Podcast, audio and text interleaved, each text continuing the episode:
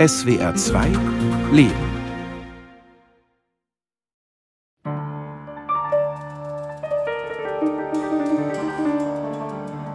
Ich bin Maria Burchert. Ich leite die Gruppe Embryo seit sieben Jahren, seit mein Vater krank geworden ist. Und es ist die Gruppe, in der ich groß geworden bin, von klein auf. Also bin ich als Kind schon mitgenommen worden und dabei gewesen, passiv. Und ich habe ab zehn bis elf Jahren dann auch aktiv mitgespielt. Ich erzähle mal vom ersten Mal, wie ich mitgespielt habe. Ich hatte Klavierunterricht von meinem Vater bekommen und eines Tages, ich bin mitgereist auf der Marokko-Tour. Das waren auch immer die Sommerferien. Dann sind wir über Frankreich, Spanien, nach Marokko und zurück und es war eine ganz abgefahrene Tour.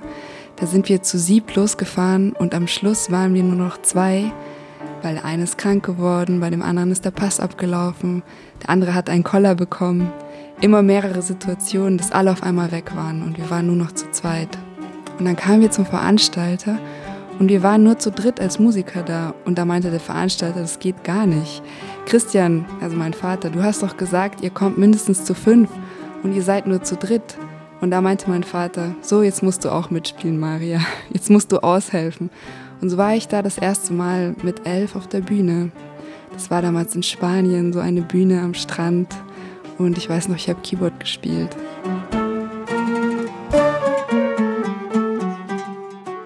Du kannst nicht irgendwie etwas nur annehmen, was dein Vater dir gibt oder deine Mutter.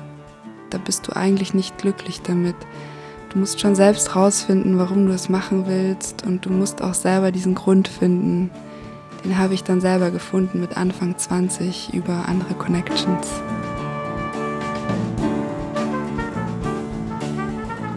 Ich war mit Embryo immer sehr verbunden, aber ich habe natürlich immer auch geschaut und war auf der Suche nach gleichaltrigen Musikern und Musikerinnen. Damals, die Musiker waren alle 20 bis 30 Jahre älter und das ist einfach auch eine andere Connection, die du hast mit Gleichaltrigen. Und ja, ich erinnere mich an ein Konzert in Berlin, wo ich einfach ein ganz starkes Gefühl bekommen habe, dass ich das machen will in meinem Leben. Das ist so dieses gemeinsame Miteinandersein, diese Gleichberechtigung und diese öffentliche Liebe, die man miteinander teilt. Die hat mich so berührt und das werde ich einfach nie vergessen, diesen Moment. Das war wie so ein kleiner Erleuchtungsmoment einfach in dem Moment, wo ich Musik gemacht habe, bemerkt habe, es gibt nichts Schöneres auf der Welt und man kann Leute auf so gute Gedanken bringen und nicht immer nur von sich selbst profitieren und sich selbst profilieren.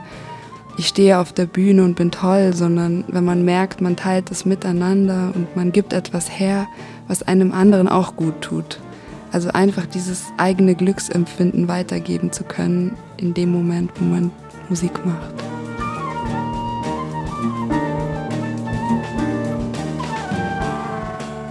Ich heiße Wolfi Schlick, bin Musiker, spiele Saxophon, äh, Flöte und Tuba. Und die Maria kenne ich ungefähr seit sie 14 ist, so Ende der 90er um die Jahrtausendwende. Und in München ist ja so, dass wenn man da aufgewachsen ist, dass man an Embryo nicht vorbeikam, wenn man sich da so interessiert hat. Und über einen anderen Freund kam ich auch in die Nähe und dann geriet ich irgendwie in den Embryo-Sog und habe da mitgespielt und habe da dann die Maria auch kennengelernt. Und zur gleichen Zeit haben wir eben so eine Brassband gegründet und die Maria hat bei uns mitgespielt. Also das war der Anfang. Synthetic.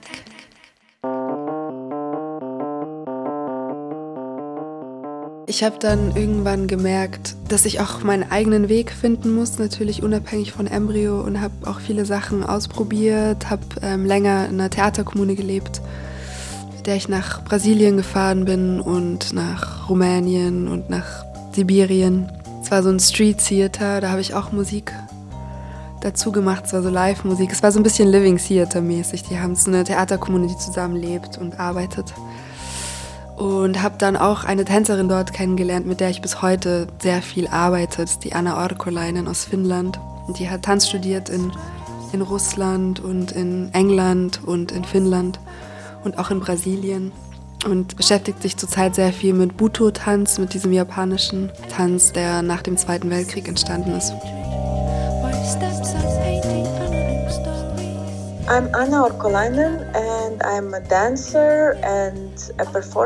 Ich bin Anna Orkolainen also und ich bin eine Tänzerin, eine Künstlerin und auch Tanzlehrerin. Maria Buchert about 10 years ago. Ich habe Maya Burchardt vor etwa zehn Jahren im wunderschönen Andalusien bei einem Workshop des Antagon-Theaters getroffen und von dem Moment an begann unsere gemeinsame Reise.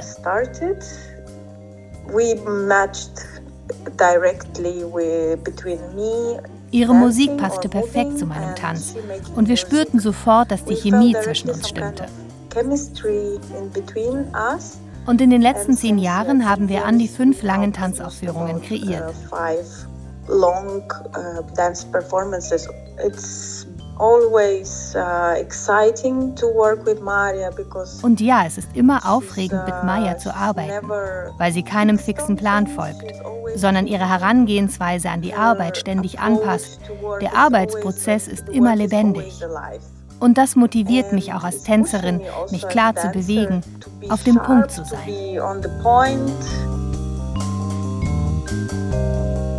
Und mit ihr zusammen haben wir wirklich was Neues entwickelt. Also ich habe da auch neue Musik entwickelt und wir haben uns gegenseitig inspiriert. Also sie durch den Tanz und ich durch die Musik und wirklich so nochmal zusammen was Neues kreiert.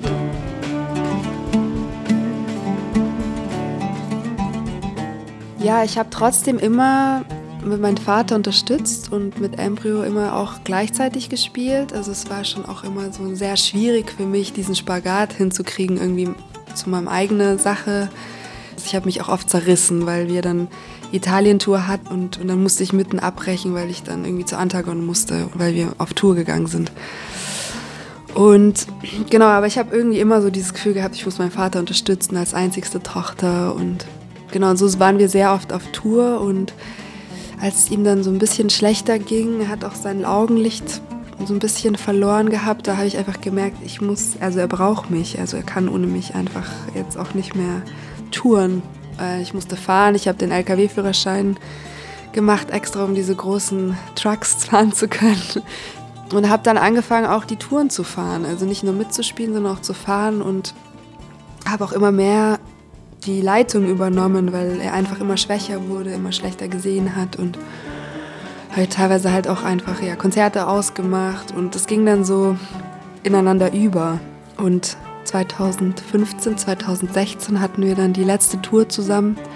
Wollte mein Vater unbedingt nach Marokko und uns war das allen schon so nicht so geheuer, weil der schon so rumgeschwächelt hat und irgendwie hatten alle kein gutes Gefühl. Aber er wollte so unbedingt, dass wir uns dachten, warum sollen wir ihm da jetzt irgendwie seinen, seinen Wunsch nehmen und dann haben wir damals gesagt, okay, das machen wir. Und dann hatte sich auch kurz vorher noch so ein Feuerwehrbus gekauft. Und mit dem sind wir dann runtergefahren Richtung Marokko. Und in, in Andalusien, in Castellar de la Frontera, ist es dann passiert. Dann hat er den Schlaganfall bekommen. Und wir mussten zurückfahren. Er wurde dann zurückgeflogen. Und das war eben, das war der Moment, wo es wirklich klar war, okay, ich bin jetzt nicht mehr mit ihm zusammen, sondern ich bin jetzt alleine mit dieser Geschichte und mit, mit diesem Projekt.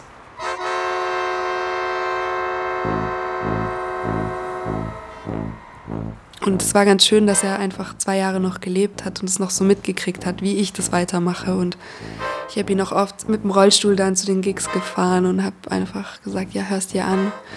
Und habe ihm Aufnahmen gezeigt und er war richtig, richtig happy. Also er hat sich da richtig gefreut dass, dass es weitergeht. Aber klar war das auch immer gleichzeitig so ein, er will eigentlich auch mitmachen und so ein, war schon auch traurig drüber und ein bisschen neidisch natürlich oder halt traurig, dass er nicht dabei sein kann.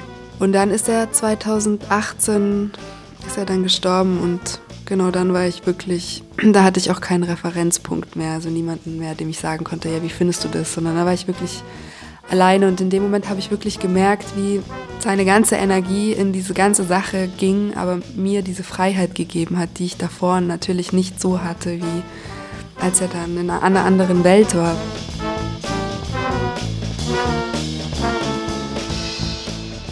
Klar, es ist immer eine Dominanz da. durch ähm, Vater, Tochter. Aber dadurch, dass er sozusagen mir diese Freiheit gegeben hat und auch diesen, diesen Wunsch geäußert hat, dass er sich freut, dass ich das weitermache, ist es sowas freigesetzt worden, sowas Neues, dass ich sozusagen was Neues kreieren kann. Also dass ich nichts kopieren muss, was er gemacht hat und ich muss ihm nicht gerecht werden, sondern ich kann wirklich anfangen, an etwas zu arbeiten, was, was neuen Wind in diese Band reinbringt. Eines der letzten Gespräche mit meinem Vater war auch, ja, wie soll es weitergehen, mit was? Ja, wo beginne ich und was ist, wenn du nicht mehr lebst? Das habe ich ihn gefragt und er hat mich angeschaut und gesagt, auf, auf, es geht weiter. Was ist der Tod schon anderes als eine kleine Pause im alles umfassenden Rhythmus? Kein Grund jedenfalls, um aus dem Takt zu geraten.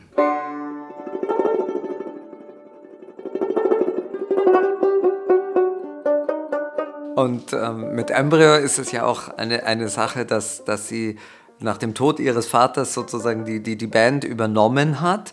Ähm, und das ist ja, also es ist eine Geschäftsnachfolge ja immer schwierig, aber bei äh, so einem kreativen Prozess ist es ja doppelt äh, noch was anderes, dass, dass sozusagen eine andere Generation kommt und dadurch natürlich auch das Publikum sich verändert. Bei den Embryo-Konzerten ist es sehr lustig, weil man hat halt Fans, die sind von der ersten Stunde dabei und das ist klar, die sind jetzt alle über 70 und dann hat man aber irgendwelche Kinder, nenne ich es jetzt, also äh, junge Leute, die äh, auch, auch jünger als die Maria sind, die einfach auch von dieser Energie dann mitgerissen werden.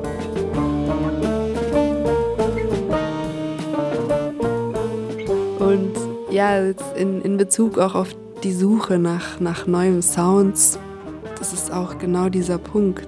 Ich suche, um mich zu befreien aus Normen, also sozusagen mich nicht festzusetzen und da nur zu bleiben, nur Jazz, nur Rock, nur Ethno, nur Weltmusik, sondern wirklich mich aus diesem Schubladendenken zu befreien. Also sozusagen auch die Musik zu befreien, dass sie nicht immer nur abgestempelt wird in bestimmten Kasten sich bewegen zu können, sondern wirklich als eigenständige Sounds dastehen zu können, ohne ständig verglichen werden zu müssen.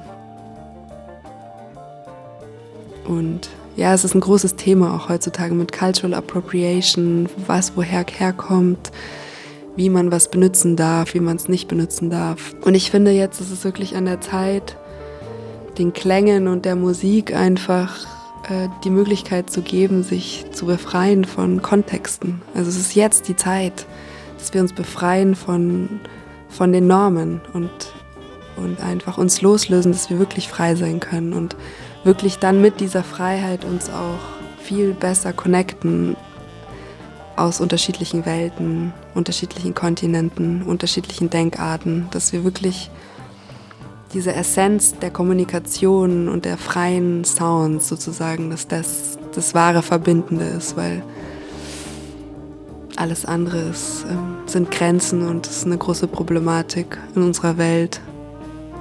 Dieses abgegrenzte Denken und dadurch sehr starke Missverständnisse, die entstehen und ja, einfach Streits und Kriege, die da geführt werden. Deswegen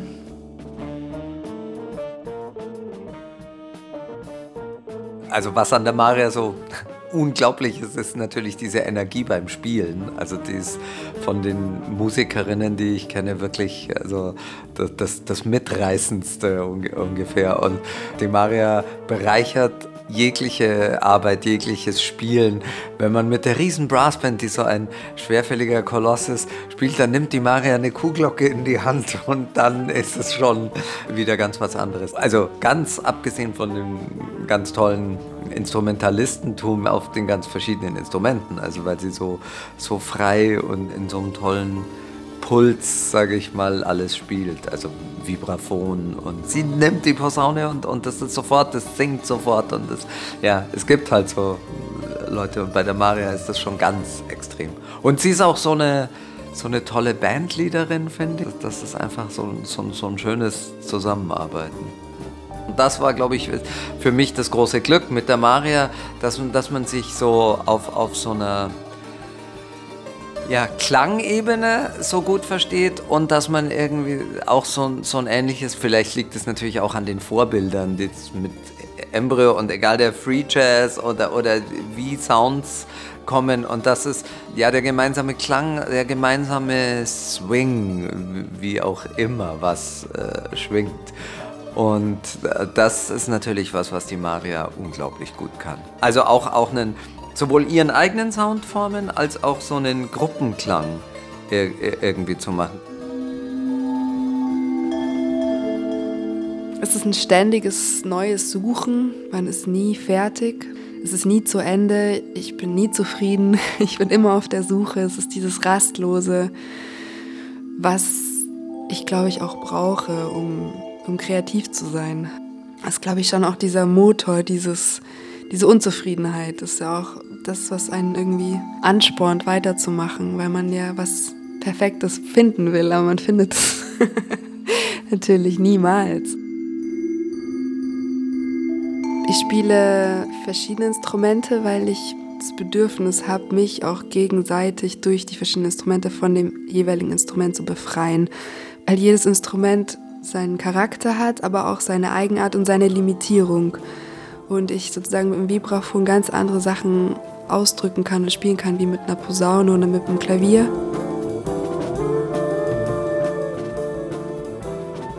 Dieses Bewusstsein, dass man als Musikerin Zugang zu sehr vielen verschiedenen Bereichen hat und auch Welten. Das hat mich sehr bewegt und ja, mich auch sehr begeistert. Vor allem, weil man einfach auch verschiedene Kunstarten miteinander verbinden kann. Wie ich habe auch Theatermusik gemacht in den Kammerspielen mit Rabim Rouet zum Beispiel für sein Stück. Und also das, das ist nicht nur man sich innerhalb Musikenkreisen bewegt, sondern auch im Theater, in Filmen. Ich habe zu Stummfilmen gespielt. Ich habe äh, Filmmusik gemacht, auch für diesen Film, der über mich jetzt gedreht wurde, dieses Sound of My Own, so ein Porträt über mich. Genau, und einfach diesen Zugang zu verschiedenen Welten, Charakteren und auch Kunstrichtungen. Und mir ist es erst sehr spät bewusst geworden, wie männerdominierend diese Branche ist, in der ich mich hauptsächlich aufhalte in diesem Jazz-Rock-Bereich. Das sind echt, also es sind 100 Typen und zwei Frauen so ungefähr. Und erst so nach und nach durch meine Kolleginnen habe ich dann ein Bewusstsein für entwickelt. Weil, aber dieses Interesse auch ähm, mehr mit Frauen zu arbeiten, ist auch immer größer geworden, weil es doch eine andere Energie ist und doch ein anderer gemeinsamer Rhythmus, den man hat.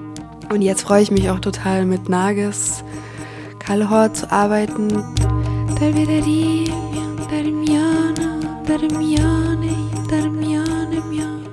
Ich heiße Nerges, ich bin Filmemacherin und auch äh, Editorin. Äh, bei diesem Projekt habe ich Maria gefragt, weil diese Art und Weise, wie wir diesen Film machen, ist ein bisschen anderes. Es ist so, man geht zu Komponisten, wenn der Film fertig ist und dann wird man zusammen mit dem Schnitt so Musik entwickeln. Äh, bei uns ist es genau andersrum. Wir fangen erstmal mit Musik an und dann fange ich an, auflösen meine Szene und dann drehen. Es ist richtig Herausforderung für uns beide, weil das ist das erste Mal, dass wir so äh, Musik machen, aber es war echt überraschend, sehr, sehr positiv, weil dann äh, ihre Art und Weise an Klangen äh, reingehen und sich mit dem Thema auseinandersetzen, äh, musikalisch, hat einfach eine neue Ebene für unseren Film geschafft, dass ich auch angefangen habe, äh, im Drehbuch die Szene ein bisschen anpassen und ein, ein bisschen ändern an ihre Klang, an ihre Tonen und, äh, und Musik. Genau, das ist dieser Film, das wir jetzt bald äh, zusammen starten und in einem Monat drehen.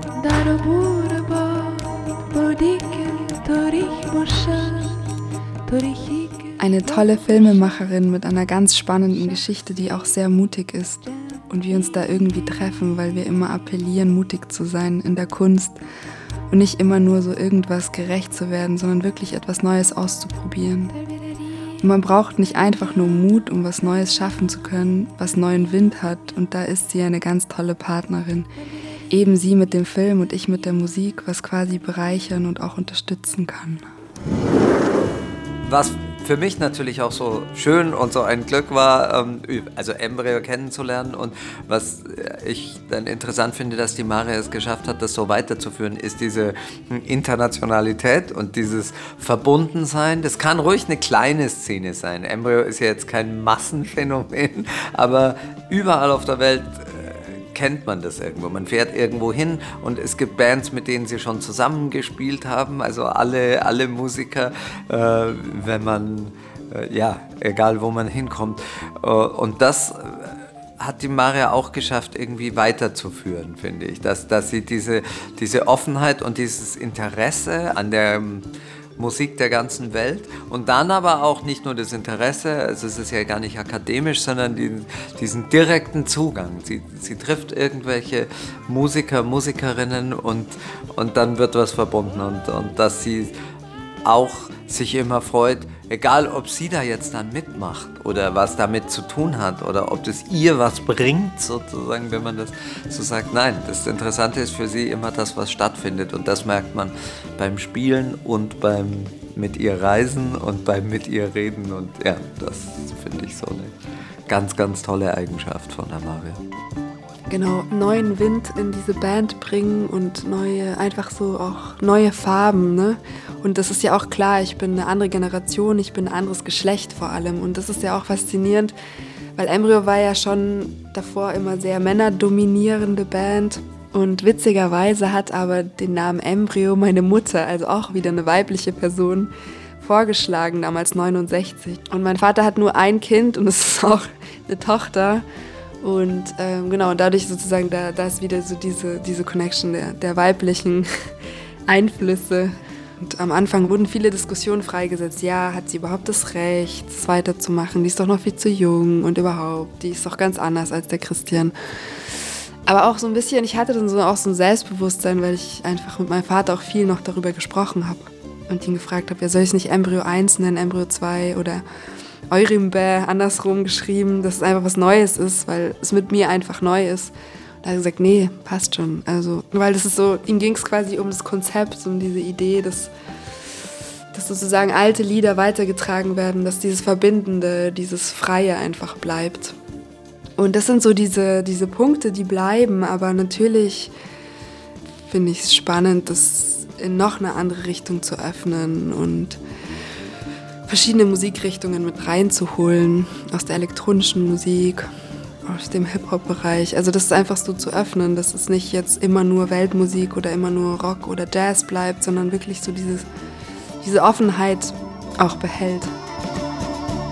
Jetzt geht es mir wie ihm. Am glücklichsten bin ich, wenn ich mit anderen Musikern und Musikerinnen spiele, egal woher sie kommen.